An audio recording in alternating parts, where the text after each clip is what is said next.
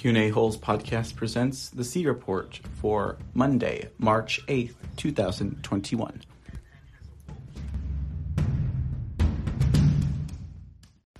And welcome to another edition of the C Report. Tonight for Monday, March 8th. I hope you all are doing well.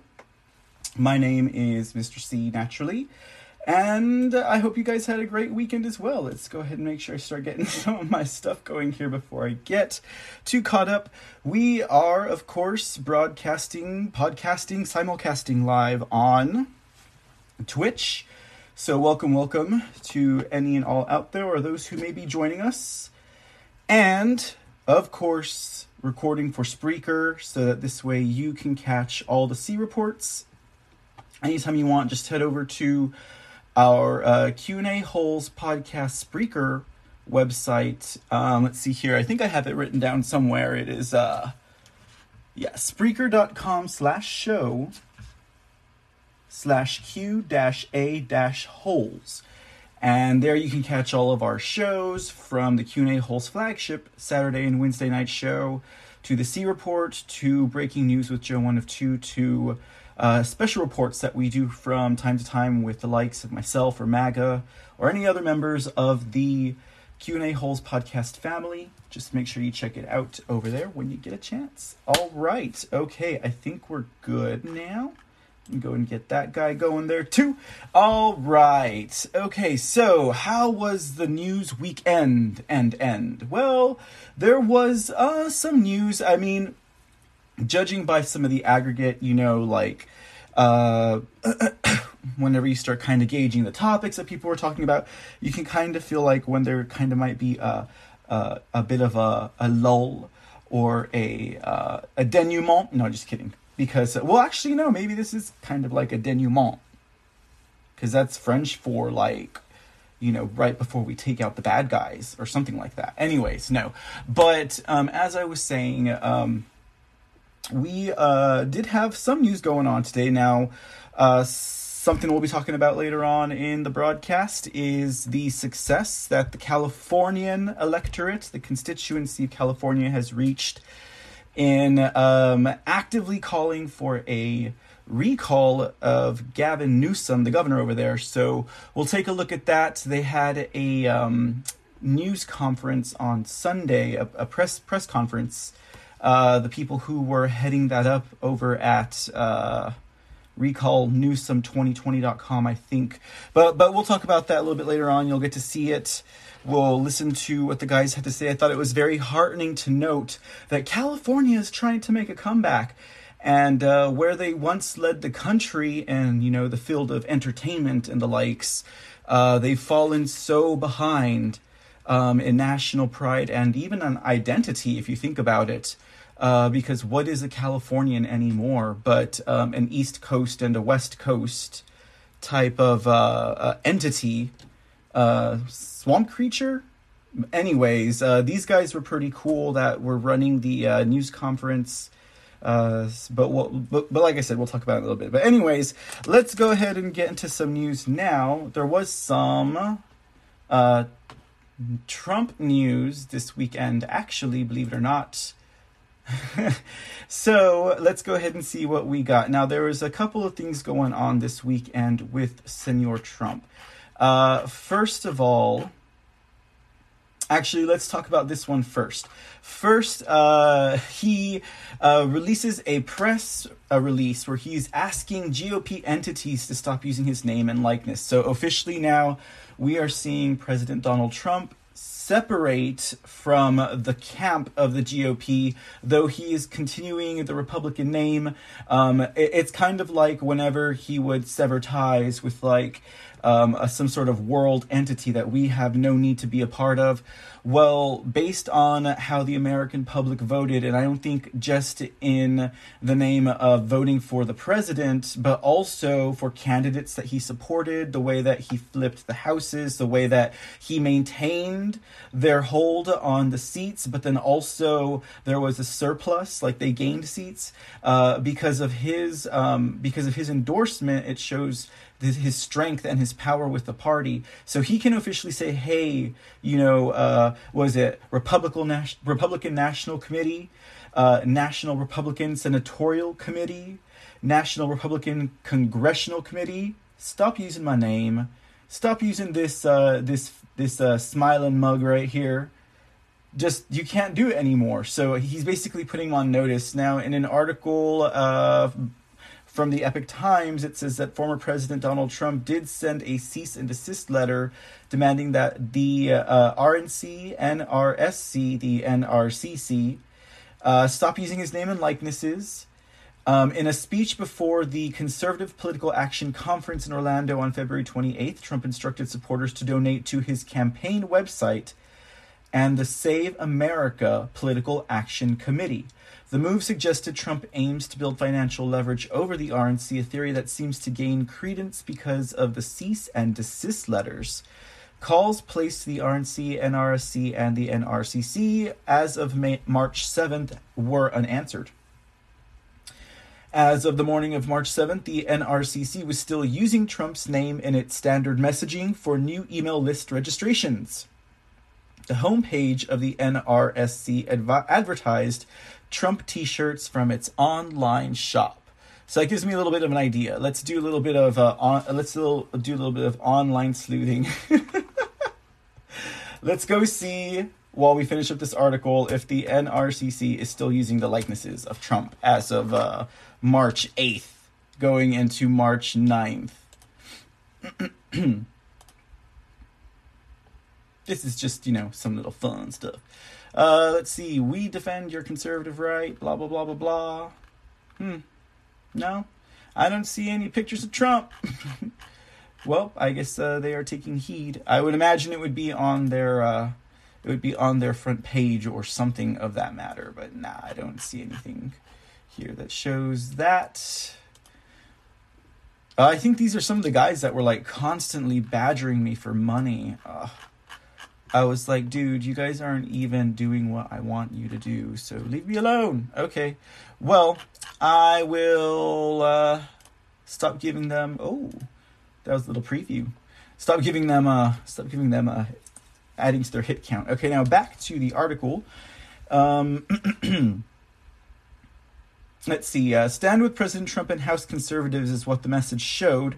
Show your support for President Trump's fight against Nancy Pelosi and the radical Democrats by giving a gift today. It just goes to show you how some of these people just use, uh, you know, uh, political entities, um, or you know, they can uh, hijack political ideas um, or common sense ideas, which are usually the ones that uh, are the ones that work. According to Rich Baris, the director of Big Data Poll, Trump's instructions to donate to his website and PAC handed him leverage over the NRC,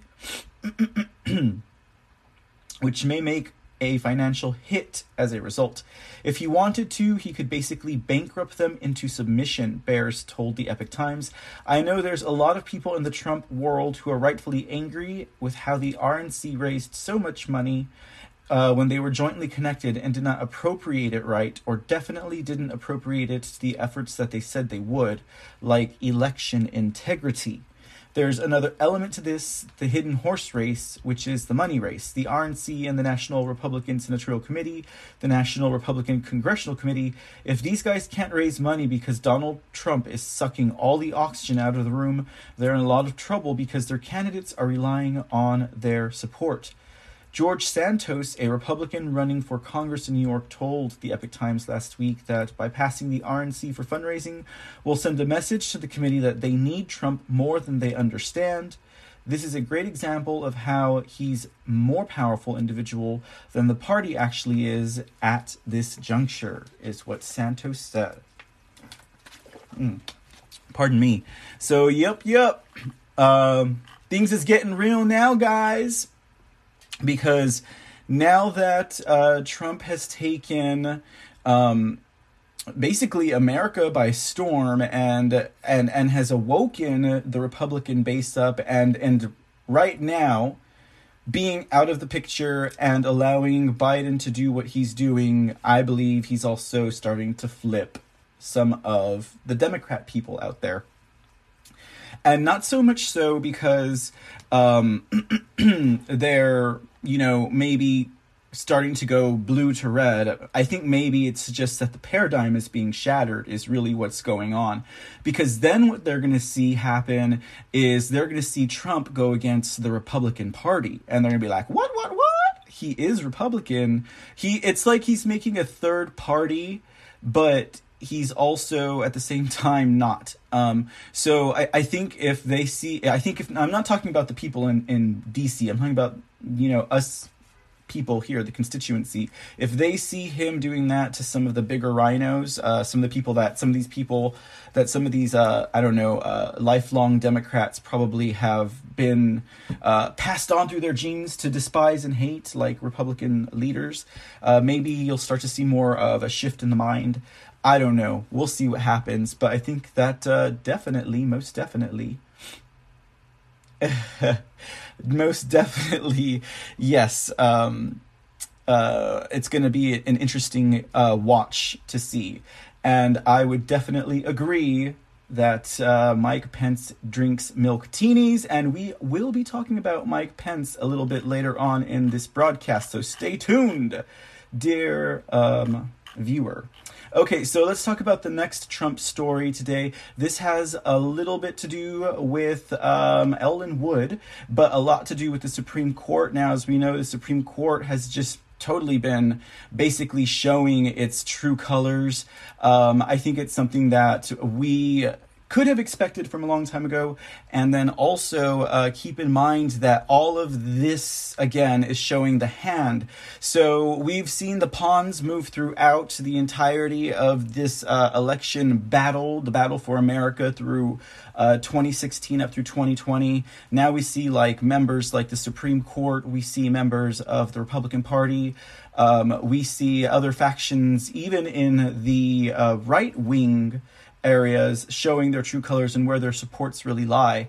Um, we're seeing uh, countries show, uh, like international, other international leaders show their support and where they lie. For example, like Boris Johnson. Like we thought Boris Johnson was on our side. We thought he was another Trump. Well, he was just a Trump doofus that made people vote for him because he looked like him. He, he looked like, I don't know, a ret- he, he was just a big old doofus. Okay, they're like get get a Trump lookalike ringer to UK so they can talk Brexit and then walk away from it, which is exactly what Boris did. So we're seeing international partners uh, who are coming out. Um, we learned that the president of Mexico is actually a very good ally with Trump in um, very in orchestrating uh, using the military forces of Mexico to support the border wall and what was going on um, as far as like detaining migrants in Mexico and not releasing them into America. So we're seeing all of these pieces move. You know, we're seeing like Australia and Canada reveal themselves to be just truly just European uh, United Kingdom crown because they are crown colonies after all. But look at what's going on there. So I think at this point in the chess game, we are seeing more of the back line of movers coming forward. We're seeing the rooks come up. We're seeing the bishops come up. The knights are coming up. We ain't got to the queens and the kings yet because them's is bigger fish to fry, but it's going to take just a little bit more time.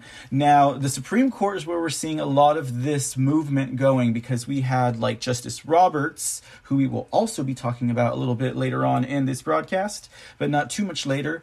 Um, and and we know that uh, his name has come up a lot in association with like the Epstein crowd, but we also know that there is another John Roberts, and is most likely not the justice whose name was on the Epstein flight log. That does not absolve him from not being blackmailable, which is exactly what I think is what we have been seeing this whole time when there are pretty like flat out constitutional um, uh, you know, safeties that we can fall back on, but yet they choose to ignore them. They choose to give a president standing when there are like almost 20 states, almost half the union is supporting his his case that makes no sense unless this person is blackmailed.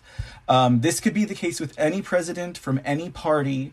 Um, not just because it was a Republican or a Democrat. It could be it could happen to anyone, and that I think is the most important thing to remember. So let's finally get to the news after that big old splurge of talking. Um, Supreme Court refuses to hear Trump's last remaining election challenge. From Matthew Vadum, the Supreme Court on March 8th dismissed former President Donald Trump's final remaining challenge to the 2020 presidential election results, a lawsuit challenging the results in the state of Wisconsin. At the same time, the High Court also declined to hear an emergency petition uh, for mandamus brought by pro Trump lawyer L. Lin Wood, who on December 30th, 2020, asked the court to block the January 5th, 2021 runoff elections for Georgia's two U.S. Senate seats. Uh, the races were won by Democrats who unseated two incumbent Republicans, handing control of that chamber to Democrats as President Joe Biden began his term in office. The court, as its custom when refusing to hear petitions, did not explain its actions. No justices indicated if they were dissenting from the dismissal orders, as they had before, like Clarence, and um, they uh, they they they felt that they should have not have they should have listened to the court cases and not just uh, dismissed um uh, previous three that Trump had had. And I believe this was the last one, as it said. In the case at hand, Trump versus Wisconsin Elections Commission, the court file 2883, Trump argued in a petition filed December 30th, 2020, that the commission violated the United States Constitution when it established rules for mail in voting without the consent of the state legislature. In petition, Trump sought to appeal to to appeal an unfavorable decision um, for December 24, 2020 ruling by the U.S. Court of Appeals for the Seventh Circuit. The Commission and local elections officials implemented unauthorized illegal absentee voting drop boxes, compelled illegal corrections to absentee ballot witness certificates by poll workers, and encouraged widespread voter misuse of indefinitely confined status to avoid voter ID laws, all in disregard of the legislature's explicit command to carefully regulate the absentee voting process, Trump's petition stated.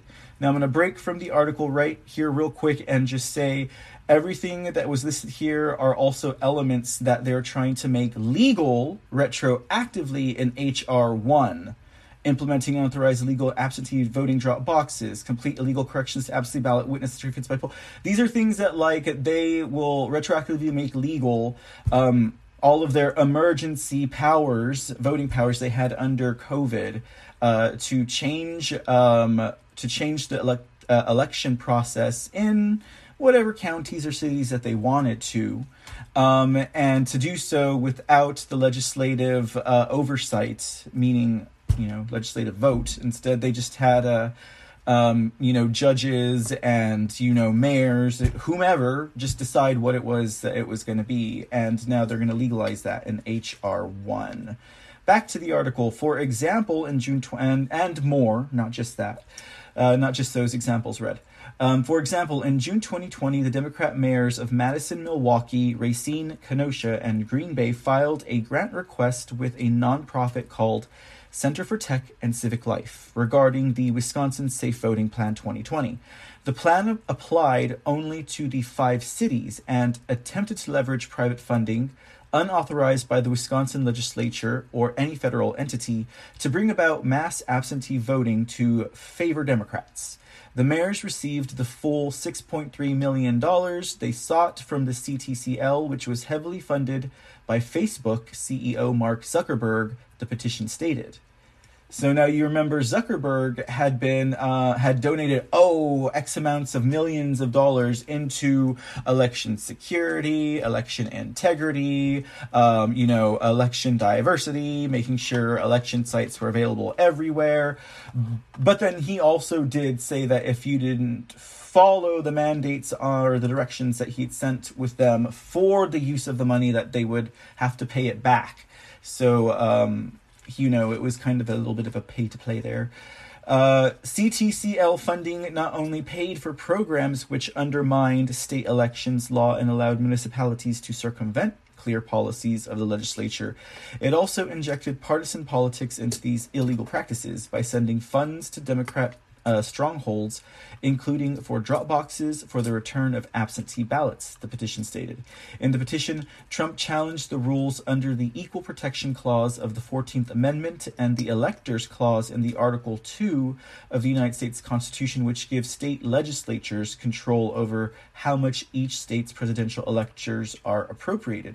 Later, after Biden was certified by Congress as the winner in Wisconsin and inaugurated as president, Trump filed a supplemental brief February 9th saying the issues at hand were still relevant because they would affect future elections, including any in which he might again seek office. Moreover, Trump argued those who violated the law in Wisconsin and elsewhere by altering voting procedures at the 11th hour needed a deterrent to discourage future bad behavior. And of course, it looks like to deter that future bad behavior, they're just going to legalize it with H.R. 1. In the brief, he acknowledged that in the intervening period, Congress accepted electoral votes for President of the United States from the state of Wisconsin for President Joseph R. Biden, and President Biden was sworn in as 46th President of the United States. These events have mooted aspects of the relief initially sought by petitioner, yet key issues are not moot based on the capable of repetition yet evading review doctrine. The exception applies where 1. The challenged action is in duration too short to be fully litigated prior to the cessation of or expiration, and 2. There is a reasonable expectation that the same complaining party will be subject to the same action again, the brief stated, citing Supreme Court precedents. The narrow window in which legal disputes may be resolved following a presidential election weighs heavily in favor of applying the capable of repetition doctrine to resolve issues capable of reoccurring. Otherwise, non legislative state actors may be emboldened in future presidential elections to make even more last minute changes to state election laws, contrary to the electors clause than occurred in this year's election. And then, of course, any way that they used to cheat that year, the following, you know, um, year, they just uh, do another HR one and make it legal again, and they'll just make every form of cheating legal until basically they have a manual on how to cheat an election. Anyways, uh, the dismissal March 8th came after the Supreme Court threw out a series of legal challenges on February 22nd to voting processes and results in several states left over from the recent presidential election cycle, as the Epoch Times previously reported. Those cases concerned the presidential elections held in the battleground states of Arizona, Georgia, Michigan, Pennsylvania, and Wisconsin. Probably worst beaten child to least worst beaten child in that order. All right, there is that. There's that article.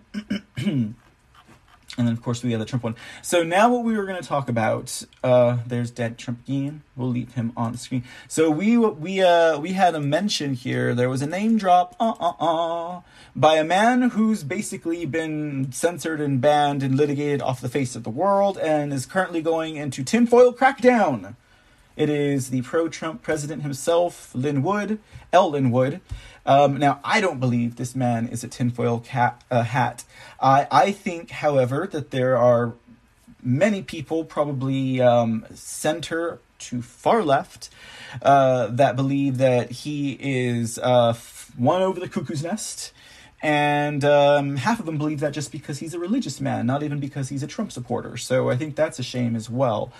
But uh, this man recently released a set of transcripts that I thought were very interesting. Uh, first brought to our attention by our news director over at Q&A Holes podcast, Joe One of Two. So thank you for that. Now we're definitely going to look into that tonight. As you can see here, I have the transcript right in front of you, and we are going to read some of this. Um, we are definitely going to read some of this, and then we're going to go into a little bit of a breakdown of it with an article that I found in a very interesting place, I might add. Um, but let's see here. Uh, so basically, what we have going on here is a transcript that was released by L. Lin Wood uh, involving a whistleblower, as well as Rod Rosenstein, uh, Mark Ryan, and or Paul Ryan, I apologize, Mark Ryan. Where the hell did that come from? And Mike Pence and Justice uh, Roberts as well. Um, so these are the players kind of going on in this uh, little menagerie of um, you know, white rhino individuals. I mean, there is no more white rhino than this kind of a white rhino. Uh, but um, it's very interesting because I have always contended, I have always held that. Let's see, do I have a. Ugh, this man, who I cannot stand. Um, I've always contended that this man was always meant to be the LBJ to uh, JFK um, for President Donald Trump. In other words, he was meant to step in if they were able to uh, successfully remove, by any means necessary, President Donald Trump from office. Um, never, ever, ever, ever. I always had a gitchy feeling from this man, and uh, that was before I found out that he was into electroshock therapy. But that might actually be something that he's into in his personal life I would not doubt. I've always contended that this man is probably a freak behind closed doors, um, whereas others would uh, hold him up in esteem as a godly man and a puritanical man that only dines when in the presence of one other set of labia, that being his wife's. I was like, yeah, right. Uh, you can see it in this man's uh, demonic, psychopathic Gerber baby face that uh, he's got some skeletons in the closet and uh, the meat has probably not fallen off of all of them. I should say skeletons, right? Anyways, so in this uh, transcript, uh, apparently also uh, we see that uh, the ones who were really vying for office of vice presidency, because they, uh, office of the vice president, is because they had every intention of removing Trump, um, was uh, Paul Ryan, Mitt Romney, and Rod Rosenstein. Um, and a couple in the party were actually upset that Pence had gotten in instead. Uh, I don't know how Mitt Romney and man, you see what do you really do you think that the reason why Mitt Romney is acting like this not because he's a rhino, but because he is like um, you know, a, um, a bitter a bitter scorn lover? No, just kidding. Uh, he's like, "Ah, oh, Trump didn't pick me. I'm just going to ruin him." Um, but no, uh, that's not the case. So let's see. Let's get to some of this transcript here. Okay, so the whistleblower um, worked with them, and see, it's a tran- it's a full transcript. There was an article where someone was talking about um, how this was actually a uh, a valid document. Um, R.D. White is the name of the whistleblower. Um, graduate school would be University of Pennsylvania, Johns Hopkins, and University of Maryland. University of Maryland psychic pro- physics program. Excuse me. Uh, let's see here. So that's a little bit about the whistleblower. And then this whistleblower apparently has popped up in a few other places under different uh, aliases. Uh, to protect him, and uh, is has been consistent in his backstory in each of these instances. Uh, let me see here. I was like, do I still have Pence on the screen? there was a part where it was getting kind of juicy. Um, now the, the, the the transcript itself is 191 pages, so we're not going to actually read through all of this, obviously. But um, it says right here. Okay, let me go ahead and expand this a little bit for you guys. I don't know if you can read it, but we'll see. Mm-hmm. Fit to pay. Nah. Okay.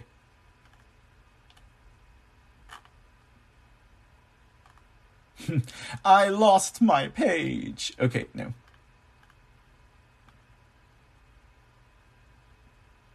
It says, uh, but now in the video, I tried to warn President Trump about the people he was dealing with daily, and especially Rod, and things like that, as they were working together to remove them, trying to compromise the people around them when they possibly could.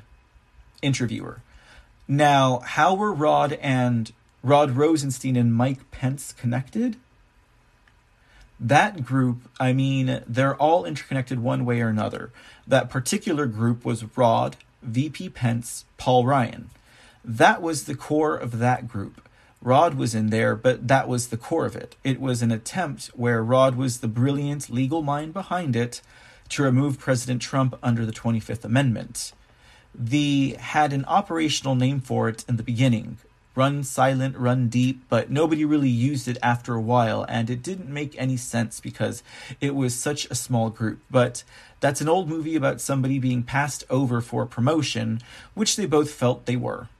Now, VP Pence hated President Trump because he had taken his slot as rightful president. He felt that he did, and Paul Ryan was actually considered running as well for the vice president slot, and Mitt Romney was also involved, but they don't. They thought President Trump was an outsider who has not paid his dues. They just don't like him. So once VP Pence was in there, once President Trump was elected, and obviously, Vice President Pence, he just walked away and everything became very quiet. That was their mole inside. So he could run interference and make certain things and change and just keep tabs on the president and manage him. Interviewer. So was this a friendly relationship between Mike Pence and Rosenstein, or was there any kind of leverage being placed on the president or the vice president at the time? There was leverage on Mike Pence because of surveillance from way back in the 2013 range. They had gotten FISA warrants to exploit, and Rod had that. He wanted the vice president slot himself. Then, if they could remove President Trump, Vice President Pence becomes president, and Rod felt that he would be the natural selection for it. Paul Ryan felt differently, as did Mitt Romney, but that was the overall goal, each one of them vying for the vice president slot. Rod thought he was the clear winner because of his legal brilliance and his management of the Mueller investigation and special counsels and things, you know, he would be the one to remove the president, damage him so thoroughly he could be removed, and he deserved it. Interviewer. Okay. Do you know what type of leverage would have existed over the vice president? The vice president has had homosexual relations in the past. It's not a problem. Many of them were adults. This is something he had done throughout his time in the Congress. When he became governor, he had thought that he was free to explore them more. There were two specifically that they had recorded. One gentleman, roughly 20 years his junior, they had a fairly steady relationship. There was one about half his age that was much more sporadic because it was more dangerous, harder to get time alone. This person would introduce others, bring people with him. He'd have people waiting when he'd show up. And it was that second one that he introduced younger and younger people. This is whomever, he's 17 and he's really 15. Uh, this is whomever, he's 15 and he's really 13. And Rod and Roberts, Chief Justice Roberts, a lot of the younger people involved, the ones that were brought as favors, were supplied by Jeffrey Epstein's channels through his channels, his people. We were able to get FISA warrants because Chief Justice Roberts had FISA court and helped prepare them. But it was also Epstein was an intelligence asset of some type to various agencies around the world. They used his information, they exploited it for their own good. So when he was here or his people were here, it was easy enough to justify a FISA warrant on them. You know, they would enact a warrant, surveil everything, document it, but they would not help and they would not save the child. They would not, you know, reveal it. it. It was more important for them to have the leverage on everything. And of course, this was under their own corrupt ideas, but under Rod, his tutelage and they wanted the leverage. Interviewer Do you know? Do you have any idea how Epstein and Supreme Court Justice Roberts initially would have met, or how that relationship would have developed? How they would have met. I think they met when he was under Bush, not too long after he was appointed, somewhere al- along in there, just meeting powerful people, something like that. He did help him with his adopted children. From what was said, there from what was said there and what was, you know, discussed openly in this little dirty trick squad, the children are not genetically brother and sister, but they're raised that way, so that's more valuable to them. One, if not both, were originally from Wales, but they were in the Epstein channels and were easily removed from their version of foster care to Ireland, which has much more adoption type records. He facilitated this for Robert so he could adopt them both at the same time. There was a little gap, but it was just paperwork. And Epstein had done that for him. So they met, they worked together, and he was doing favors at some point. Interviewer Was this something Supreme Court Justice Roberts would have paid for, or is this, you know, a favor exchanged to Epstein to link him up with these children, or. I don't know at that point it's impossible. It could be either one. I don't think there would be a payment at that point. It was more of his position. There would be some type of favor, but I don't know either one. I don't know what either one does was done. He facilitated it. Um, was there payment? Was it a favor? I can't say. Interviewer. Okay. Can you go into any more detail on Supreme Court Justice Roberts with these children and the circles he ran in, as far as you're aware? Children are often used as the commodity, a way to buy yourself into certain inner circles. And these people are all wealthy. They're all powerful and they don't trust you unless you're as compromised as they are. So you provide children to them, your children, adopted children, whatever. This is how they trust you. You're as dirty as they are. You cannot be exposed because you can't expose them. They can't expose you. If everybody's just as dirty, you know you're safe. And, like I said, this is a way for them to buy their way into these inner circles and get access to whatever. Children are the payment and the dirt and the control. Interviewer now, who else would you? Who else would we want to talk to, or is there any additional documentation that we could pursue? Okay, so I'm going to stop there. Now that, my friends, is a hefty mound of dirt to think about with these individuals. Uh, and that's just from what, like maybe four to five pages worth of this transcript and then, like I said, there is a whole lot more that is going on in there. Um, now, there was an article that I had mentioned uh, before that I had read. Now, back in the day, um, I uh, I used to pay attention to like some um, uh, what do you call it? Uh, some videos by like uh, this group called Project Camelot. Actually, I wasn't really into them, but I knew of them. I was familiar with some other people in the circles, but they had written. Uh, I always find it interesting when you have kind of like that that new wave spiritual, but they intermingle like the current events and the politics. That's very interesting to me. Uh, some people don't do it so well. But, anyways, so they actually had an article on their website, which I haven't seen in like 10 years. And um, it has a breakdown of the entire transcript. So here's some takeaways from the transcript. Uh, Chief Justice John Roberts is gay and highly controlled to keep that secret. Roberts adopted his children illegally with the help of Jeffrey Epstein through a child sex trafficking network in the British Isles, and he immediately proceeded to use his adopted children to sexually entrap and blackmail powerful people. Now, I did not read that last part in the transcript, but then again, I didn't read the entire transcript. Um, I mean, it's 191 pages, and I just got it, what, the other day. But anyways, that's not the point.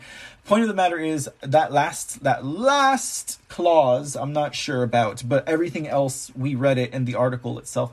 Mr. White, uh, here's another point. Mr. White, uh, the um, whistleblower, also says Roberts helped with some logistics in an FBI false flag operation to kill several Supreme Court justices during Hillary Clinton's first term so that she could then pack the Supreme Court with globalists and communists. Very interesting.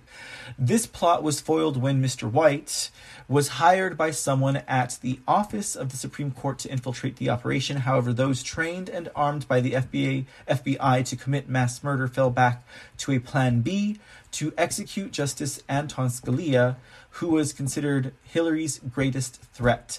Now, that's very interesting, Plan B, because from what I understood, you could say that Justice Scalia was executed, um, and uh, what is the kitty should be in bed by now. Uh, so, what I the information I had received is Justice Scalia was at a ranch, uh, an Epstein Ranch in New Mexico. Um, if not, um, what was that uh, Richard guy? Um, Bill Richards or Bill Richardson, one of the two. Um, and he was actually his throat was slit by the boy that he was raping. That's what I. That's the information I had heard. Um, let's see here. It says uh, Mike Pence is gay and likewise controlled. Prior to becoming vice president, Pence had two steady lovers who were significantly younger, but then he got framed into having sex with a 13 year old on video. Pence's wife is totally aware of this and helps him manage and schedule his trysts. Mike Pence hated Trump and he worked together with Rod Rosenstein, Paul Ryan, and Mitt Romney as their mole in the White House.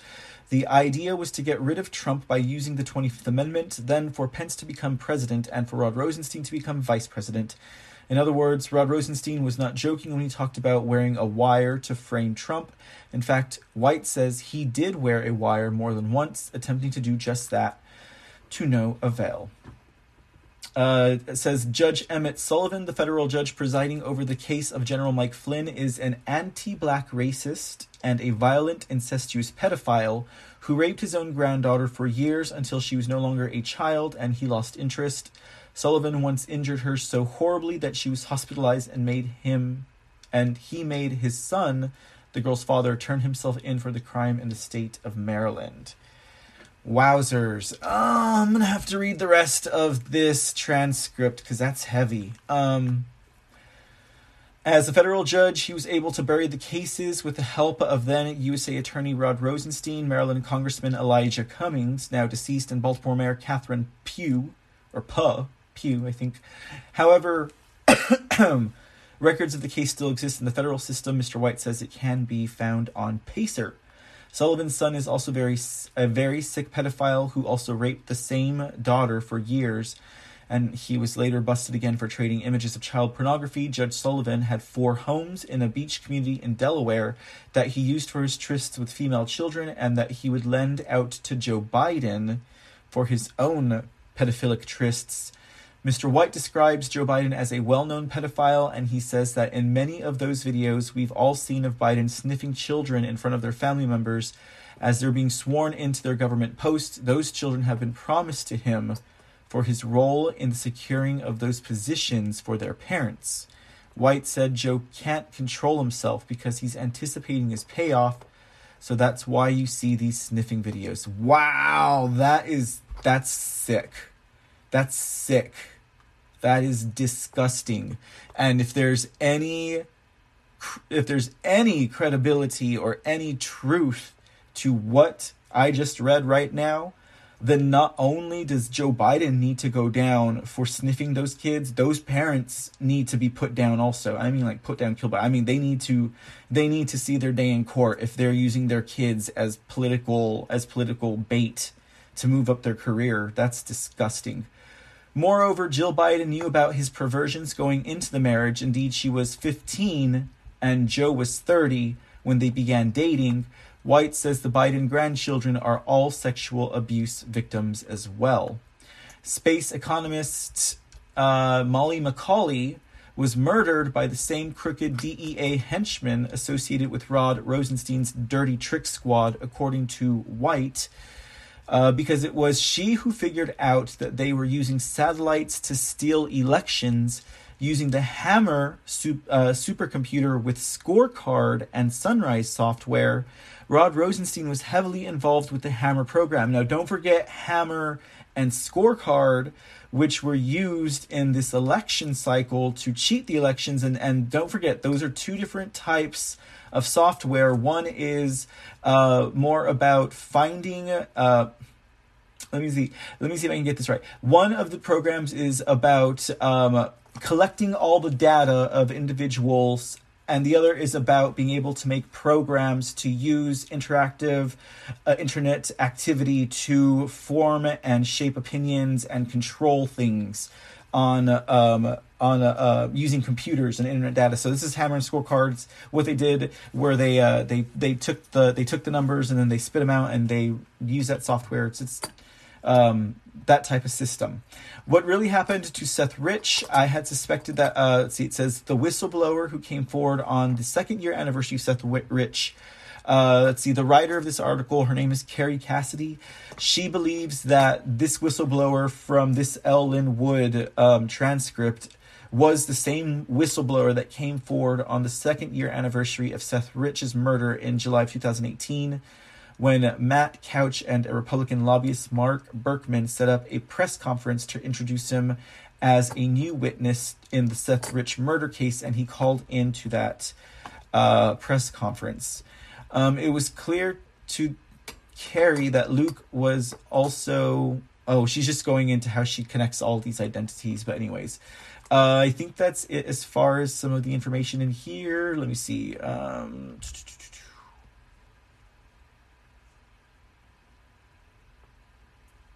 yeah, the rest is kind of like uh, kind of a, a remembrance of uh, the Seth Rich incident. And for those of you who don't remember the Seth Rich incident, he's the one that was murdered um, from the DNC. Uh, and he had what the DNC server data on a thumb drive, uh, along with the hammer and scorecard, uh, from what Tori says. Eh, eh, eh, but anyways, uh, so and then the MS-13 was involved. What I did not know is Donna Brazile was involved in that, according to this article.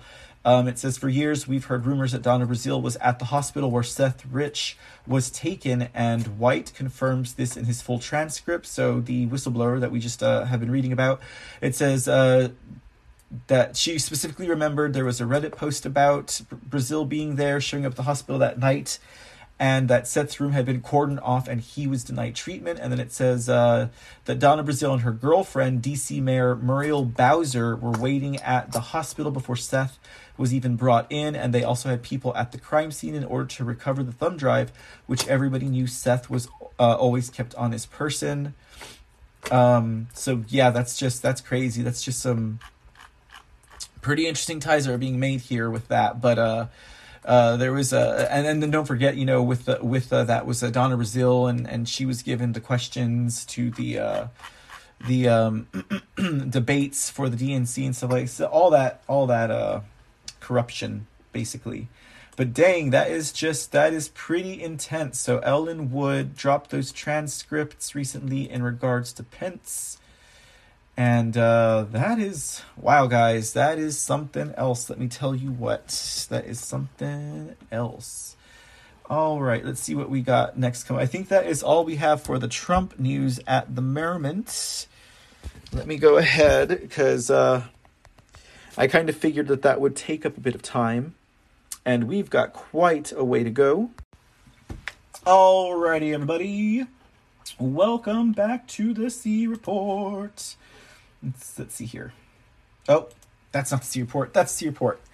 And thanks for tuning in. All right, so we got through some of that. I thought was very important to share some new developments going on there in uh, the orbit of Trump and all of this corruption that we're seeing from the people. Like I said earlier, when we were talking about the uh, Supreme Court, we saw all the pawns moving the last four years. Now we're seeing some of the heads I think at least at least in, this part of the Hydra coming out to play. But as for now, I think we have, let's see, you already saw that one. We've got California in the news. All right, Cali, California. What is going on with California? Now, I knew those transcripts were going to be a mouthful, and this is a story I did want to get to because I just think it's a it's a marvelous example of the resiliency of the human spirit, the American spirit, and it really shows how we as a people, uh, when we unite, um, really can move mountains. And I thought it was very encouraging. Uh, some of the statements that the gentleman the gentleman make. And yes, I'm I'm propping up California. Believe it or not. Hello, I'm here in Texas, and I'm propping up California. What is coming? What is going on here? It seems that California is getting serious about taking their state back, and um, it is it is the the biggest amount of evidence that you can see is in uh, uh, the unity of voices, the unifying action of people uh, surrounding the recall of Governor Gavin Newsom.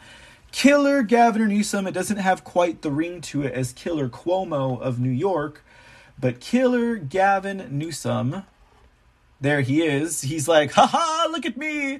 I'm gonna go eat dinner with some friends. And you staying home. I need the streets empty. God, look at that smug mug. Let's see what's going on with uh, Gavin Newsom. California uh, recall campaign. We have the signatures to recall Gavin Newsom. Uh, this comes from Breitbart.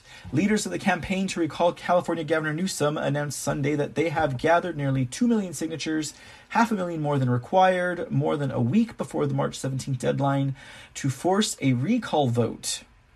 Uh, the Sacramento Bee reported leaders of the effort to recall Gavin Newsom, California governor, said Sunday they've collected 1.1,950,000 uh, uh, signatures, a little more than a week before the deadline, a number they believe will be more than enough to trigger a special recall election. County and state election officials still need to verify that nearly 1.5 million are valid signatures from registered California voters before the recall can qualify for the ballot. But recall supporters said Sunday that they're confident they've collected enough. The most recent signature verification numbers from the Secretary of State's office found that about 83% of the signatures counted by early February were valid. There's no guarantee that validity rate will hold for the remaining signatures, but if it does, proponents would reach the threshold needed to trigger a special recall election. The recall vote, if held, would require two questions. First, whether Newsom should be recalled.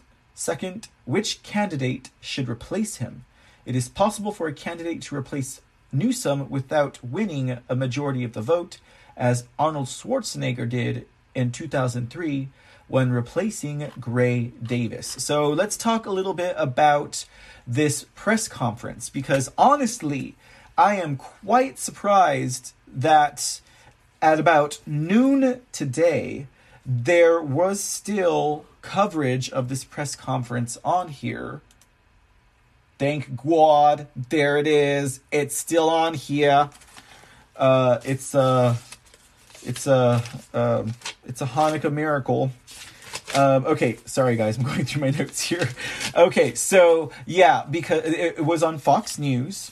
Um, so we are gonna watch some of this because, like I said, I was very, uh, I was very uplifted by the perspective of these Californians um, and their drive uh, to take back their country.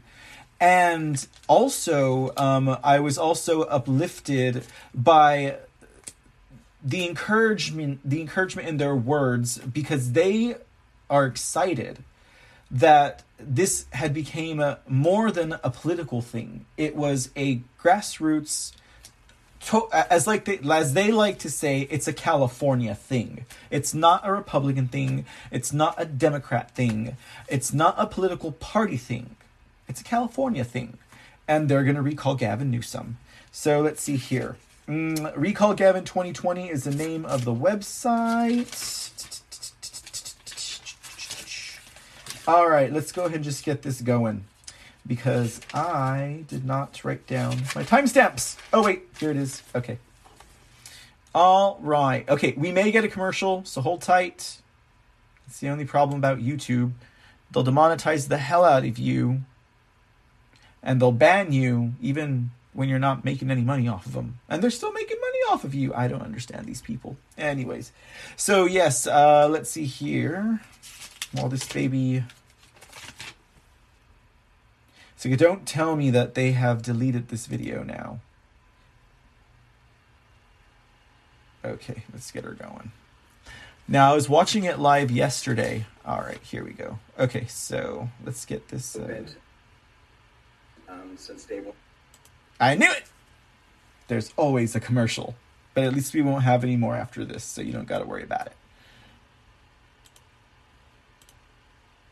Okay, now let's go ahead and turn our attention to these fine Californian men.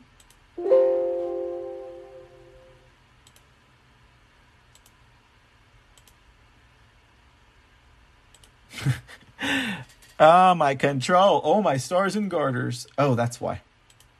My bad. It's okay. We're not professional or anything here, y'all. Enjoy. So Yep, it's a little over a now. year. A little over a year now. Yep. So I've been lucky to be able to come on about uh, four months ago, five months ago. Um, so I have 1,950,000 signatures. Uh, that is here today is monumental and historical. Uh, we'd like to announce, as of today, we have 1,950,000 signatures. Uh, that is more than enough to be able to have this initiative qualify uh, for a special election later this year to let the people finally decide who and what is going to happen with the fate and the future of California Governor Gavin Newsom. We are still setting our sights on getting an additional number of signatures in order to bridge that two million mark. Yeah. And we're, we're excited and hopeful that, that we're gonna have that in the time that we have left. And we have until March 17th, and that's St. Patrick's Day. Uh, but we want to get this done immediately. We want to get this done in the next couple of days because we don't want to have any shenanigans. We don't want to have any. We don't want the politicians to go ahead and derail the movement that the people have created for so many months now, and with this team who has been just so dedicated. Uh, Mike, you want to chime in? Yeah, I want to state specifically, and I've said this before, this is a lot different than any other kind of initiative or election that's gone out, period, probably in American history. Of the 1,950,000 signatures collected, our guesstimate is at least 1.6 million of them were collected by volunteers up and down the state. And for those of you in the press that have seen things before, I don't think you've ever seen a volunteer movement like this. It's literally people from all walks of life, all parties, all religions, diversity across the board collecting united against one thing, and that's the fact that California needs a new governor and needs a new governor quickly, and we cannot wait for the next election cycle. And anybody here, you can debate about that, but I think when you look all around California and when you take a look at the Secretary of State statistics, you will see that every county in California, almost without exception, has participated in this process. That is not this is not one group doing it. It's all 58 counties participating in a process to exercise our constitutional right to recall the governor of California. Uh, we're, we're old. We have close to, I believe, more than how many volunteers do we have now active, you guys? There's anywhere from five thousand to ten thousand people out gathering signatures. And that's every single day. And, and that's boots on the ground every single day of the week. That's remarkable. So Um, we're, we're tracking a, a, an average of about 92,000 signatures a week at this point. And I think what's also important to note, to Orrin's point, Can you imagine that? Over 5,000 volunteers on the ground per day that want Gavin gone.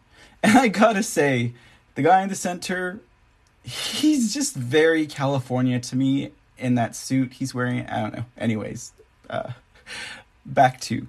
it's not only how many we're tracking per week, but even at this late stage, with the number of signatures that we've announced, the momentum is building. Californians are are consistently becoming more disgruntled with how their states run. They're con- constantly, every week, our signature total is going up, and the reason for that is Orrin and I, and the whole coalition of the people, we've given them a chance to participate, take action on recalling the governor, and taking action means getting people to sign the initiative. And, And where can they do that? At Recall Gavin? In case you haven't noticed, at recallgavin2020.com. Download the petition, sign it, and get it sent to us pronto. Like, you can- Rapito. we've- Immediately. We've made this as easy as possible. People can go to recallgavin2020.com, download the petition at home, and print it up. It's on standard size paper. The, the address to mail it in is listed right there on the bottom of the form. Get it into us as soon as possible. We have until March 10th to, to get all of those in and then and then process them and then we have to return those back to their prospective counties every one of the 58 counties needs to get those petitions in hand and delivered by 5 o'clock on march 17th What? So yeah, so you heard that, guys. So uh, March seventeenth, I went ahead and let that play through in case there's any Californians out in the audience. But now, this part here, this is where we get to some of the brass tacks. This is where we get to the meat and potatoes. This is where we get to California standing up. Um, just pay attention to what they say. One thing we want to let everybody know here, and especially to the politicians across the street and the lobbyists who have destroyed California's dream for so many decades and generations now, that your game's over. Uh, we're done as politics as we know it. Uh, from now on, the people are in charge of California.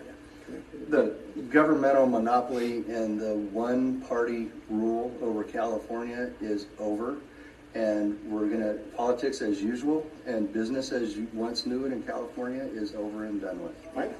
Yeah, I want to say again what we just stressed here. We are just average citizens. We have not been in politics, Orrin and I, before. We're not professionals who have done this for 20, 30 years. It shows again how you can mold modern marketing techniques with the power of the people to get something done. When we started this, and it's interesting today looking out and seeing all the folks here, but when we started this, no one really gave this a shot because you said you're not backed by big money. This is not possible. It never can't done be- this before. It can't be done It without the done. political infrastructure on both sides. The lesson to be learned here for everybody watching this is people make a difference in having a say in your government.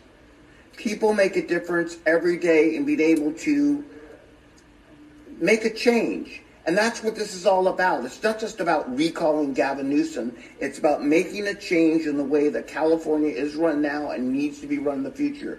Orrin just said it. You can't have a supermajority of any party run anything for too long, too big. It doesn't work out well for the people. And look out in the windows of your streets and see what's happening. The average person in California, which we are, just average people, need to have a say in how the state is run and need to be heard. And, in case you haven't noticed, Gavin Newsom is not listening, and it's time he paid the price for it in a recall election. We want to let everybody know one, two, one thing too, real quick, is about the number of people who have signed our petition thus far and how they break down as far as party is concerned. Absolutely. Maybe you can go ahead and fill them in on that. Well, there, there's, we've done an internal study on a number, a large number of signatures, I think about twenty thousand signatures that were, were gathered. And we compared those in a random sample against the voter registration database. And it shows that thirty-one point five percent of the people that have signed this petition are other than Republican, and that is significant. So this is not a Republican movement. This is a California thing. And the electorate has risen up. They've taken advantage of what we have been able to do as a campaign uh, based upon tens of thousands of interested volunteers. And we've given them the tools needed to be successful to do what they need to do to sign that petition, mail it in, go to their neighbors. You know, every place you go in California, you'll see a recall Gavin Newsom 2020 um, table, uh, a sign-up table, a petition gathering group. These are all volunteers. Nobody's getting paid, um, and that's that's magical. That is that is a blessing from from the political gods to know that people really do care about California. We're also going to ask out there that everybody in the press really pay attention to a lot of articles coming out about Gavin now, and there's a lot of material out there. One of the things that drives me and Orrin and Randy every day is the fact our governor in California is not paying attention to the way he's awarding contracts, taking undue influence from lobbyists, and the way that um, he's affecting even the distribution of the, the COVID vaccine. When you take a look out there at how our, our- do you realize that the governor of California has just asked to extend his emergency purchasing powers for another year? I think, I think he's paying attention to how he's awarding contracts. I think that he's actually profiteering off of this pandemic by using the executive powers to override the safety mechanisms of the bidding system in place, the governmental bidding system. And he's using the executive powers that's been bestowed on him, as his lawyers have argued in court and lost. Um, but he's using that to override the bidding process and grant these no bid contracts. And you can speak more to that. So we're asking the people of California and the press sector to really pay attention to this. The last year, Gavin Newsom has awarded over 100 no bid contracts. The 12 largest contracts have gone to his biggest donors, including the distribution of the COVID vaccine, even when specific counties asked to be opt out. Gavin Newsom is not listening to his own party. He's not listening to the counties, but he seems to be listening to specific lobbyists, like what's happening, what came out in the papers today again on the water desalination plant down in Huntington Beach. We Californians at the people level are paying attention. We ask that the other politicians with us pay attention too, because this recall should be a wake up call for all politicians that the people of California will take action themselves to recall a politician if they're not doing their job. And we started with the governor of California. And for those of you not paying attention at home, it's only the third time in history, or the fourth time in history, a recall will actually get on the ballot, and probably the third time it will actually happen. Third time's a charm. Third time's a charm. And although it happened once before in California, it's going to happen again. Be aware out there, California politicians. We're watching. And be out there where be aware of lobbyists and consultants. We're watching. The people of this is just a sign that the people of California will and can take their state back. So Okay, I'm going to pause there. And don't forget, when they say consultant, that means their trade. Ha! Anyways, um, so sorry not to diminish these guys but but absolutely so. So this is uh this is um the case that we're seeing here. California is rising up. Uh now i haven't come across any active articles regarding the covid slash nursing home uh matter in uh, california though governor newsom did have similar mandates uh when covid broke out in regards to the nursing home population but we'll talk a little bit more on that topic later on because definitely amidst all these other scandals we don't want uh, we don't want things like um, I don't know manslaughter to go unpunished.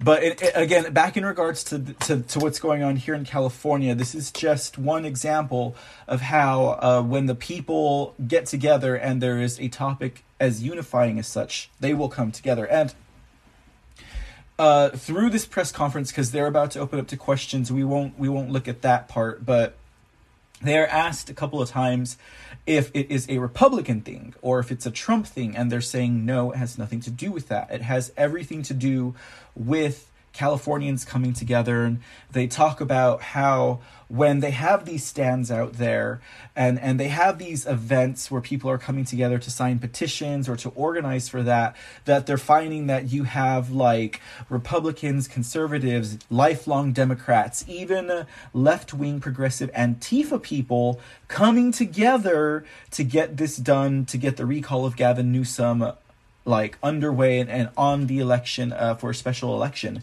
So uh, it, it's a unifying force, and that's kind of the theme that I'm trying to stretch here. Now, one thing that's interesting, and I I am honestly extremely surprised that I saw this, um, and that it was on national television during this press conference, which a lot of people I don't think have really heard about this press conference. Like I said, it was live Sunday afternoon. Um, they uh, they they they end the press conference soon after the questions, but then uh, Orrin Heatlie, who is the tall the the the uh, the linebacker build, uh, I don't know sheriff looking guy. I think he is a sheriff actually, in the gray, um, over off in the corner, uh, Mr. Heatlie right here he introduces um he introduces another person to speak. And and i don't think this was totally impromptu. It's totally impromptu. But he was like oh hey come on up here and share your experience about gavin newsom. Um and the this was filmed on fox uh fox news. The film film guy uh asks her about her political stance And she goes on to relate that she is a lifelong Democrat. And he asks her again about her political stance. And he's like, I'm not trying to press the issue, but this. And so I, I, I mean, honestly, I, I would be surprised if there weren't someone in his ear saying, Get the hell up! What are you doing? You can't show a Democrat unifying against a Democrat on a conservative station. So I want to show that because I don't know, this, this footage may be non existent at some point, but I thought it was an amazing example of how we as Americans can come together on issues we don't have to stay divided. We don't have to stay divided uh, on party lines. Like that's the most ridiculous, you know, thing. And and um, I don't know. I thought it was inspiring. So uh, let's go ahead and let's go ahead and give some attention to this lady here. Um, let's see here. Voted for Gavin Newsom? This is Andrea Hedstrom, and she voted for Gavin, and she has another little story. I'll let you share. Um, well, I am Her shirt says, "We the people." Not I, the government. I would call a lifelong Democrat, and I moved to California a decade ago, and I was pregnant with my third child. Um, and I had my first son born, and I named him Gavin after Gavin Newsom, whom I had paid attention to uh, from where I grew up in Washington State. So, kind of as a gesture, as a transplant to California, and just out of respect for uh, Gavin Newsom. So, and I've been involved with this um, effort to recall him. So, uh, I guess that's what Orrin kind of wanted me to say about that. And yes, I did vote for him. I did vote for him. Is there something specific that Gavin Newsom did that made you want to pick up the task of recalling him? Um, well, I heard someone ask earlier about like what the hot topics are right now, and the schools being closed uh, is is a big issue. Uh, I have four children, and um, I have a lot of friends who literally have left California because they don't have schooling for their kids. And um, just a lot of really tragic stories like single moms who can't get their EDD checks. Like I think either Mike Netter or Orrin was talking about the corruption with the EDD. And so life has become really unmanageable for the average person, you know, with businesses dying and not knowing if they can recover, families not having school. I mean, these are really basic things in, in my perspective. Uh, I have quite a few friends whose, uh, you know, children are having like depression issues, maybe mental health issues, even suicide. I mean, these are things that, you know, the average Californian wasn't dealing with a year ago. So this thing has kind of gone off the rails. If that So you're saying, no, is it a leadership issue? Or is it a circumstances issue? Is it wrong place at the wrong time? What is Well, it? what I know about Gavin Newsom is he has changed 400 laws by executive order just since the lockdown, and that represents See, the news directors were like, damn it, Tony, I told you you're a cameraman. Stop asking questions. um, I would say, misplaced leadership or a lack of leadership. Because there are three branches of government there's executive, legislative, and judicial. And so a year ago, when he closed the state down, he cut out the other two branches of government. And, you know, we're still a year later, can't get our kids back to school. We're the only state that's doing this.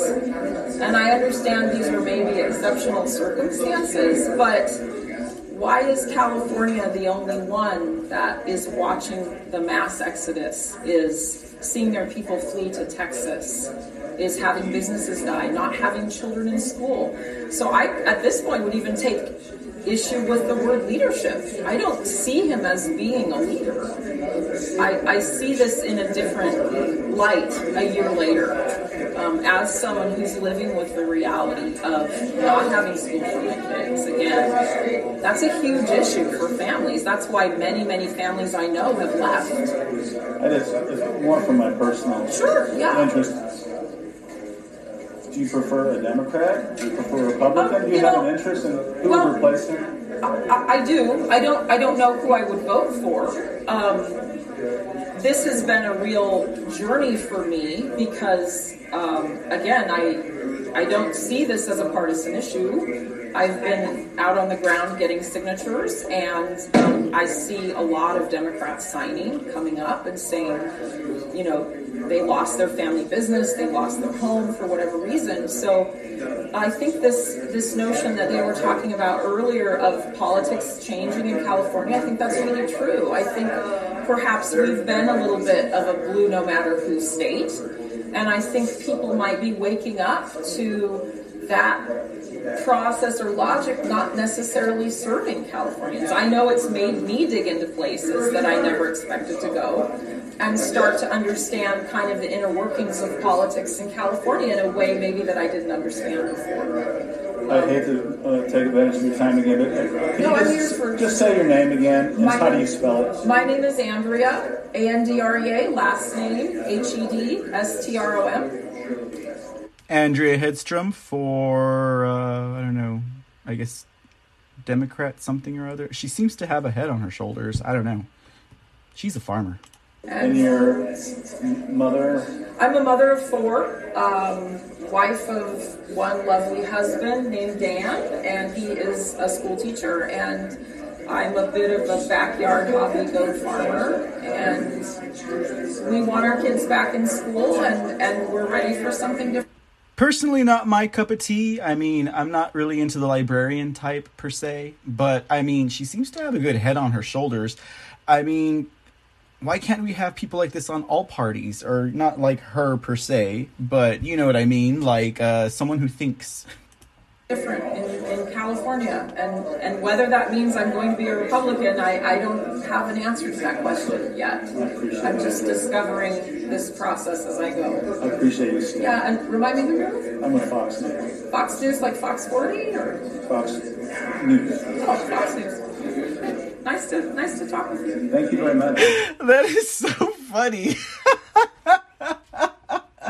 she's like fox news? Like he's like fox news like this is gonna be on fox news bitch that is hilarious um, but uh, interesting though i mean that's a good testament there that's a good testimony to uh, a true awakened american and like why don't why haven't trump supporters run into people like this like the last four years is what i want to know where have you been where have you been? She's like, I've been. Actually, we know where she's been. She's been tending to her family and her four children because of everything that Newsom did to the state of California.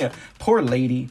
But at least she can still, you know, afford to uh, take care of her children uh, and, and, you know, have a home because we know a lot of other people were hit in a different way. But I just wanted to share that with y'all. You know, I thought that was kind of uh, an interesting uh, touch to put on uh, for the evening with this individual and also with the Gavin Newsom recall. Again, the American Spirit Uprising. Again, we're going to go ahead and tip our hats to Californians for finally showing a little bit of balls.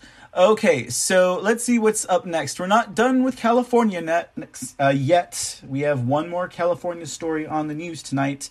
And uh, this one is just going back to another example of election fraud happening in the United States of America. And what is the one thing that we were told does not exist, you know, aside from, um, I don't know, uh, 9-11 and stuff like that. No uh, they told us that there's no such thing as election fraud that election fraud is a boogeyman.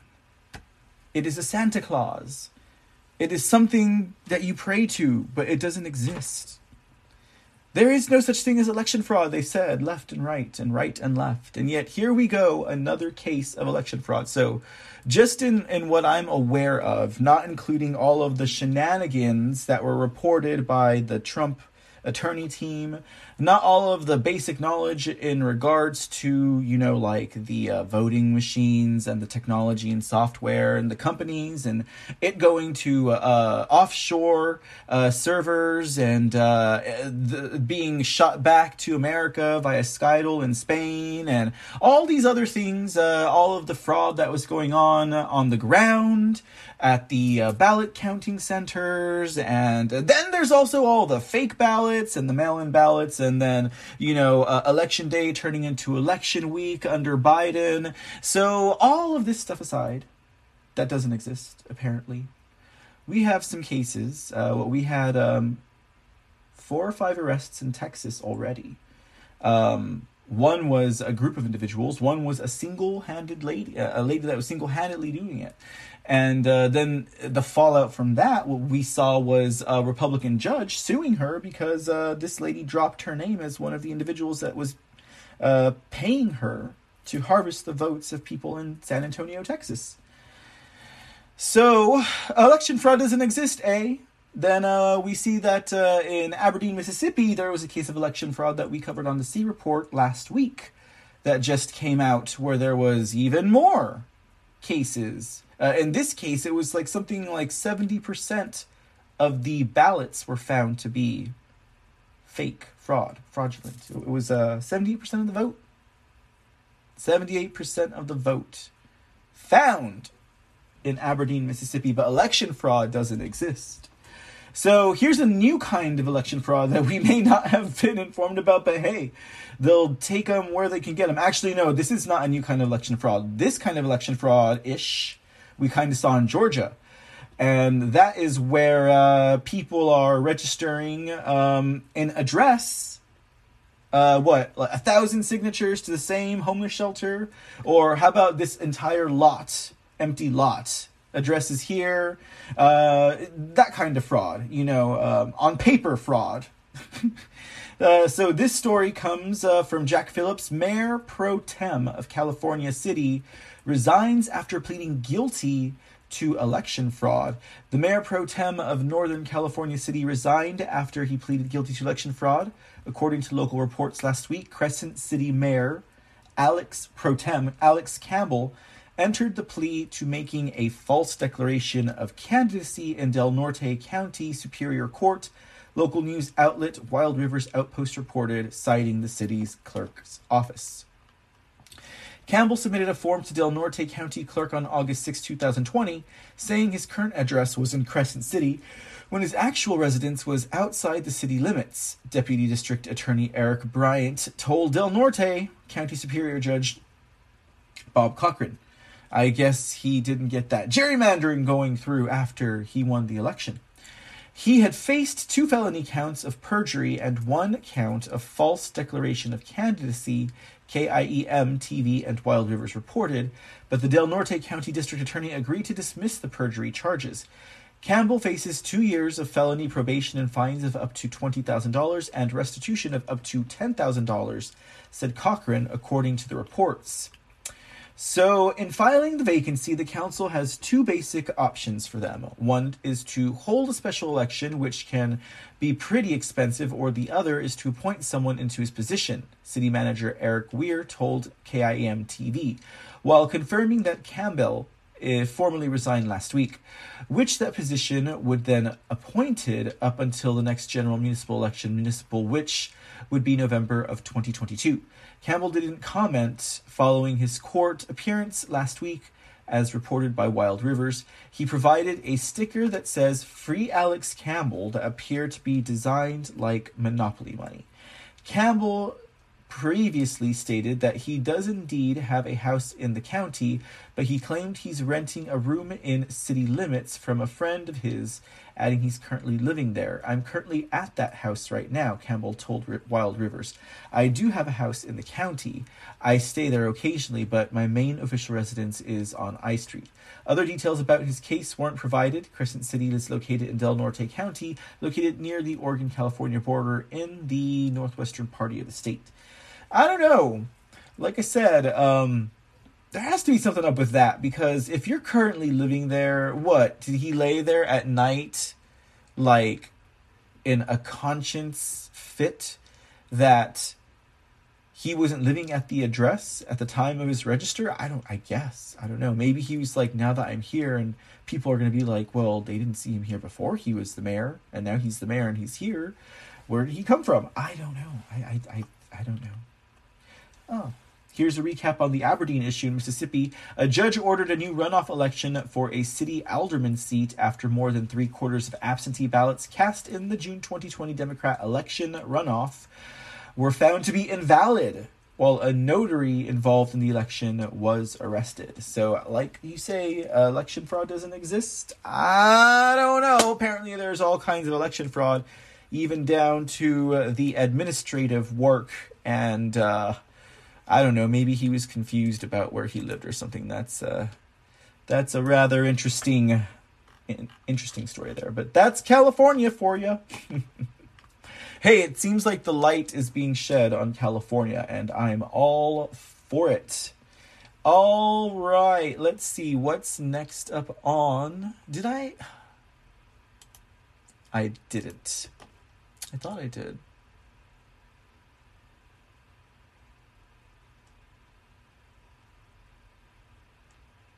I sure didn't. Oh, ah, it's Cuomo's nipples. oh, oh, oh, wait, wait, wait. Which way did I go? Wait, ah, wait, ah. There we go. That's better. I'll get it right one day. Okay, so Cuomo's nipple ring. Sorry. Oh, I didn't mean to tell you. There's a Cuomo story coming. Okay, so and let's talk a little bit about this too in a sec, but we'll we'll talk about this story here. So everyone knows what's going on with Cuomo. Um, and and inquiring minds want to keep up with this uh, COVID nursing home death scandal that's happening in five states. We know Whitmer's up to be sued for refusing the data. We know Newsom's about to be uh, recalled, but it seems to have nothing to do with the COVID deaths. but we know in New York City that um, uh, the people, the constituency, the electorate are pissed about the things that happened in the nursing homes of New York State during the mandated um, regulations that the Cuomo administration put under, of course, during this COVID administration. So uh, there's a lot of heat that should be coming from that. Actually, no, there is a lot of heat coming from the constituency about that. What's not coming from the media, however, is the relation of this crime. Instead, what we are seeing here is it seems um, I wouldn't necessarily I wouldn't necessarily say it's a straw man issue because in fact there are victims here, but uh, it's a total um, to me it's kind of like a total cover up. It's kind of like a it's it's kind of like there the media is hyping this me too movement uh, thing which is it's it's it is a terrible thing but like what is what is my number one joke been in regards to cuomo and these aides that he has harassed? My number one joke has been it's gonna come out that he just is really bad at hitting on women and he's just so gross that they were so you know they felt violated because he's an affront to their very nature and he touched their boob you know? He patted them on the ass or something or you know i don't know. It's just he's terrible at at that his love life you know? But that i've joked about that because what what is being put on the back burner here folks is the fact that he has the ha- the lives of 15,000, 9,000, 15,000. I mean, I've heard. He successfully killed more people than Osama bin Laden, if it was even Osama bin Laden. even that is up for debate these days. But, um, you know, like, that's that's that's murder. You know, like that is where the focus should be. But now we have these Me Too. So okay, so let's let's just see this through. Let's see this through. After all, right now Whitmer is the only governor who really seems to be called out, but this is still moving forward with Cuomo. You know, they were still looking into um, all of that, but it's just the media. The media is the one who is not really focusing on that. But let's continue to see what's going on with this story in Cuomo uh, just to keep ourselves abreast on this uh, killer governor of the United States of America. In the state of New York, it says that New York State Assembly Republicans are to launch an impeachment effort against Cuomo. Republicans in the state assembly on Monday drafted a resolution to impeach Governor Cuomo amid mounting allegations of inappropriate behavior with younger women and the scandal over nursing home deaths from COVID 19. The resolution will be formally introduced on Tuesday. Spokeswoman for Assembly Minority Leader Will Barclay, Republican of Syracuse, said. During a news conference earlier in the day, Barclay said, We're going to introduce this resolution because we believe the time has come. There's been one bombshell after another, Barclay said.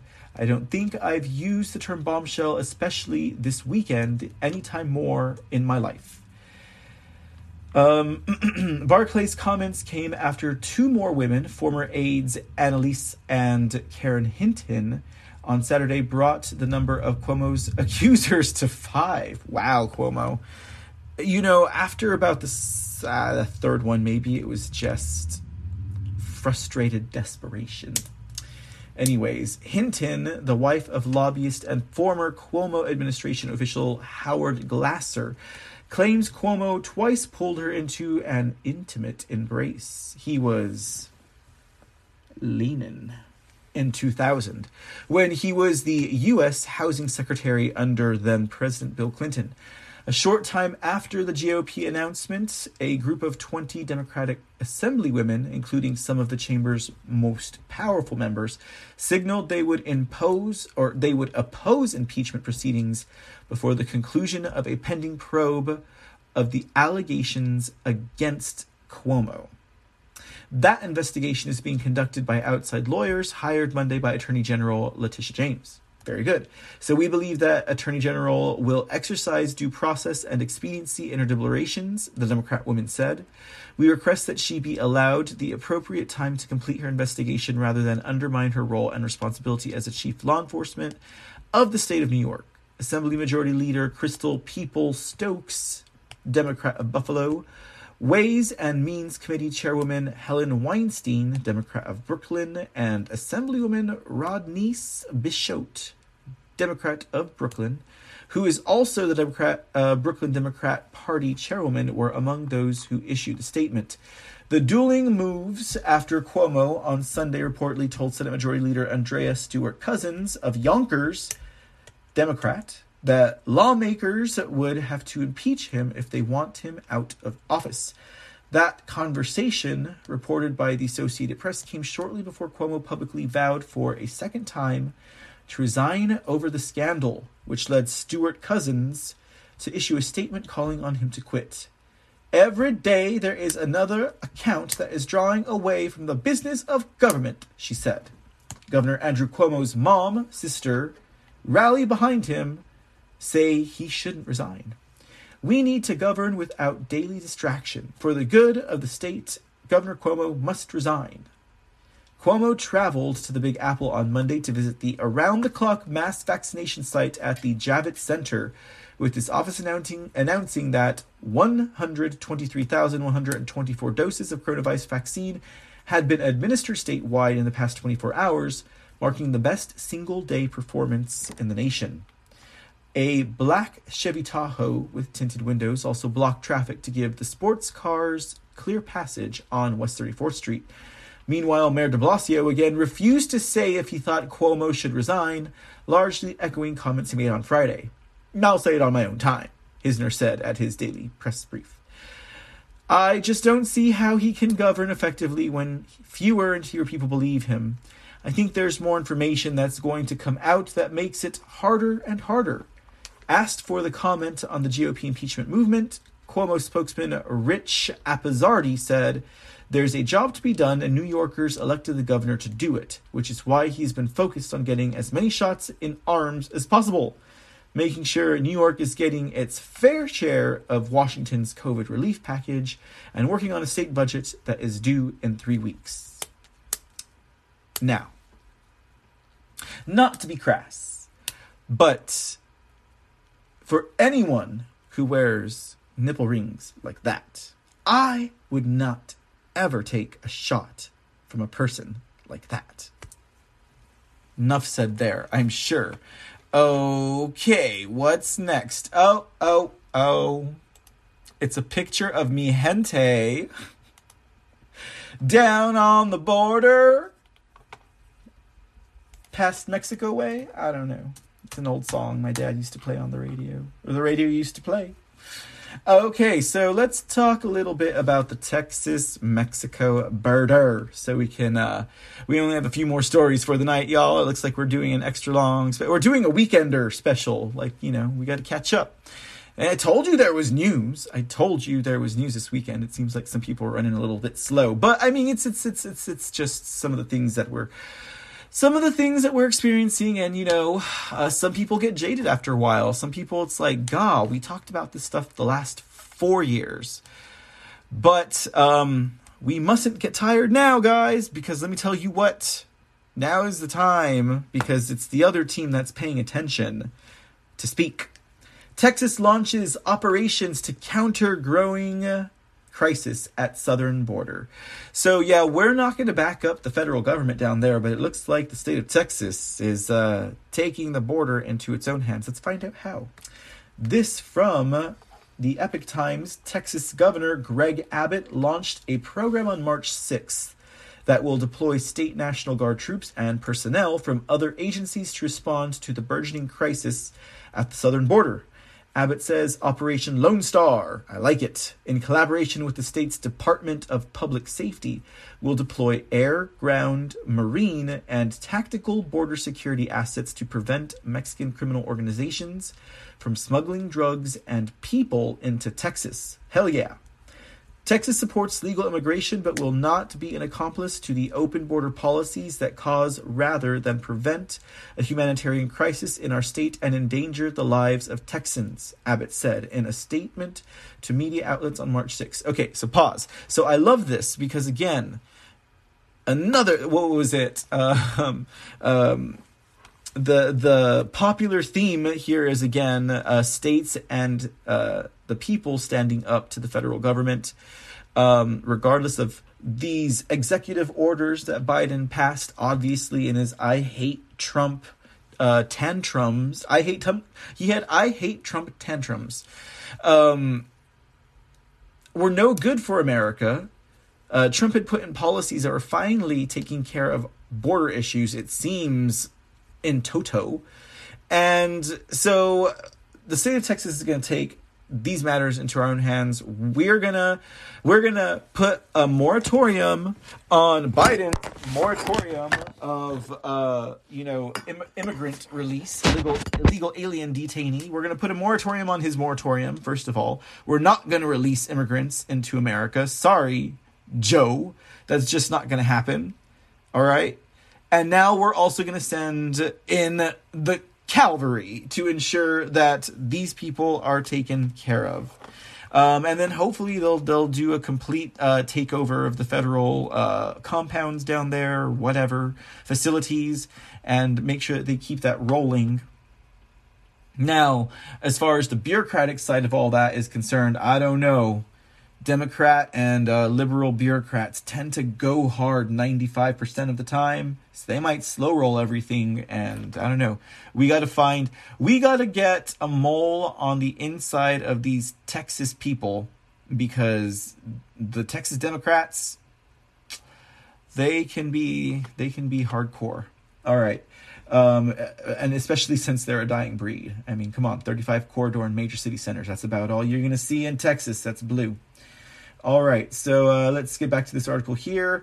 Texas supports, oh, we talked about that. The announcement comes as the number of legal crossings at the southern border continues its steady rise since October of last year.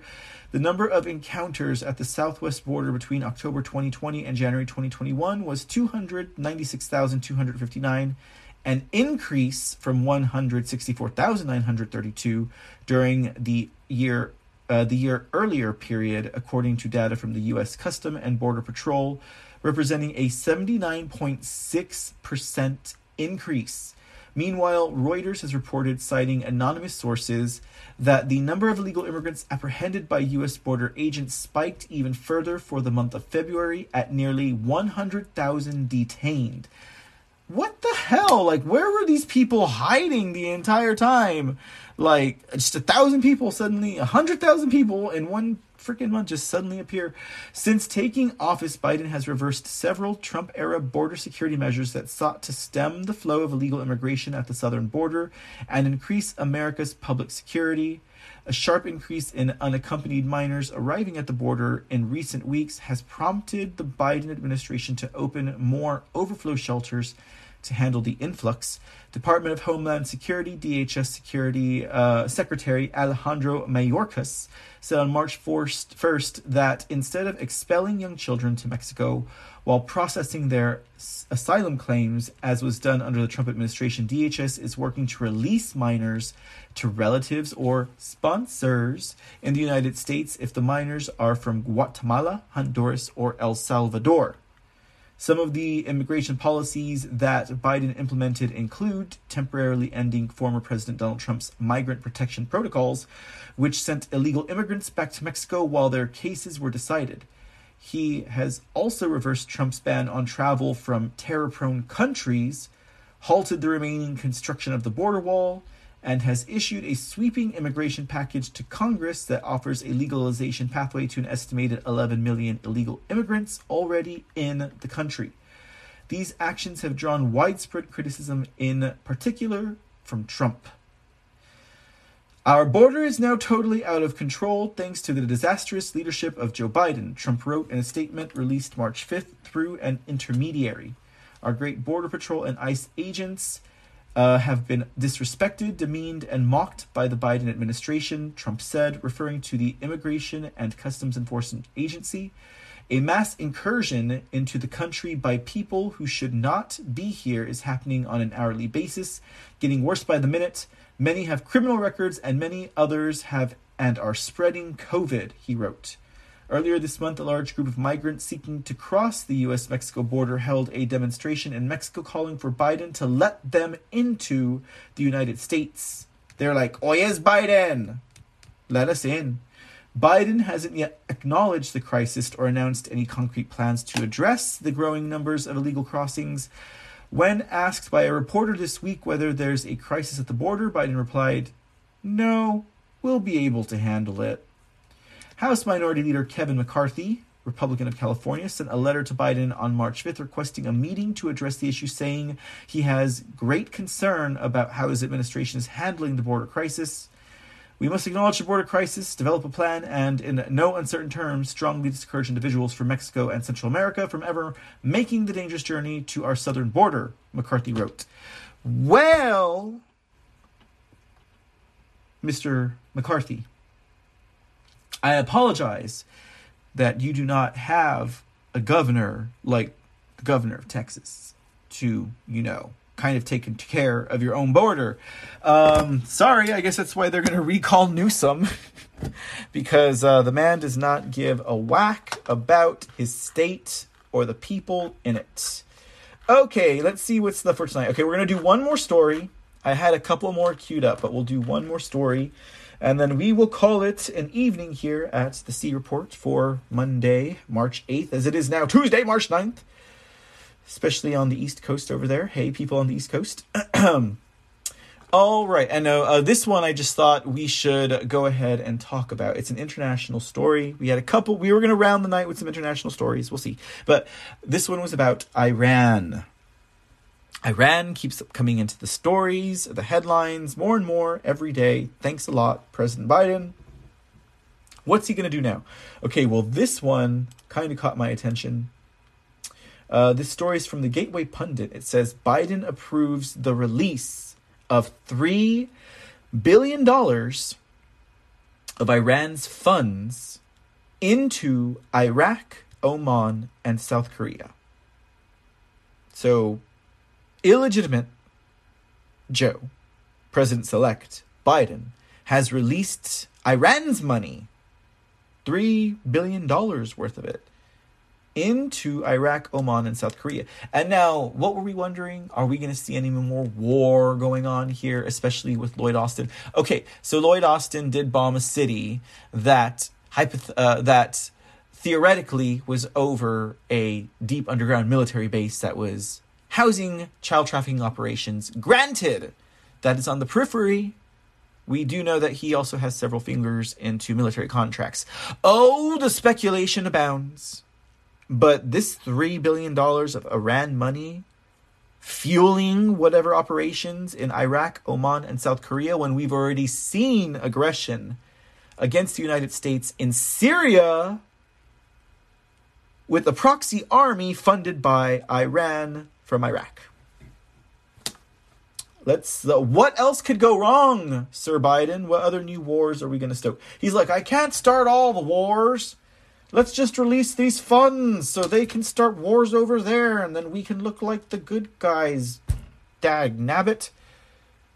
Jesus Christ, can I look like a good guy for once? Now go start a war. Here, have this money. That's what Biden's saying. All right. Iranian backed Iraqi military, uh, excuse me, Iranian backed Iraqi militias were likely behind a deadly rocket barrage on a US led coalition based in northern Iraq in February. This is what I was talking about. According to NBC, the attack featured at least 14 177 mm rockets, a favored weapon supplied by Iran to the militias. But this does not dissuade Joe Biden from releasing $3 billion of Iran's funds, which previously had been sanctioned by Trump, into Iraq, Oman, and South Korea.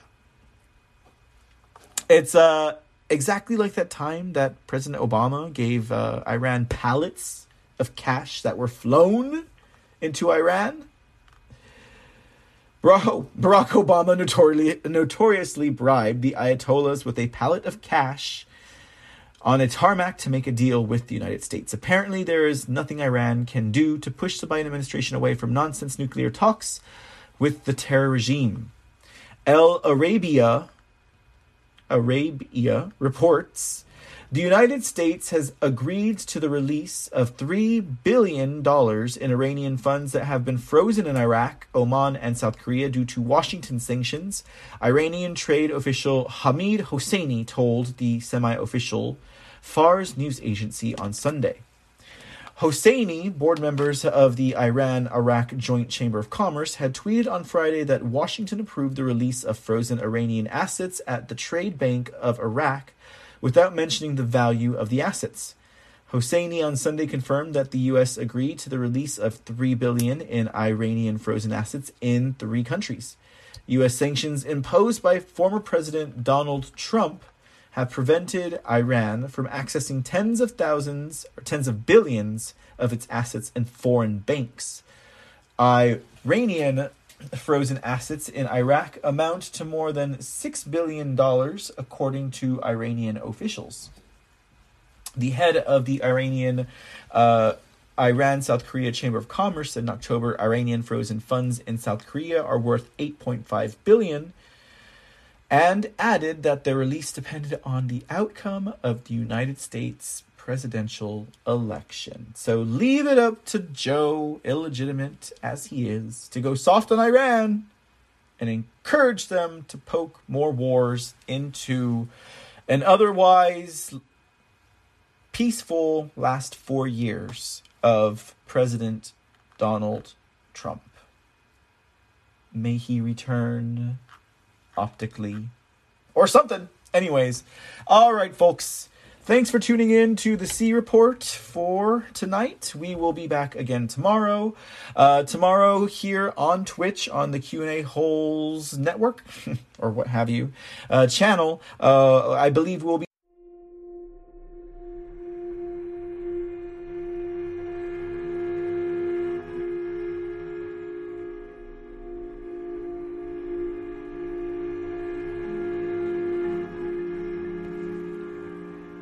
Something is haunting the town. Adam Longoria has gone missing, and his sister claims she's been seeing a bad man in the shadows. Jesse Bachman confronts a terror that is haunting the town of Sewell. But will he be able to stop a pure evil that wants him dead? Get the chilling new novella by Michael Aaron Cassidis, author of The Distance to the End. A Trick of the Eyes, a stunning new work of horror that is keeping readers turning the page.